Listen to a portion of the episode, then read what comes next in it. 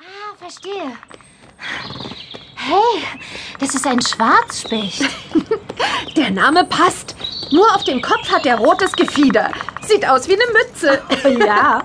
Und guck mal, was für ein Riesenloch er schon gehackt hat. Ist für den Nachwuchs, stimmt's? Ja, genau. Das wird die Bruthöhle für sein Gelege. Ich würde ja am Nachbarbaum hacken. Der ist abgestorben. Da geht's bestimmt leichter. Ach, Quatsch.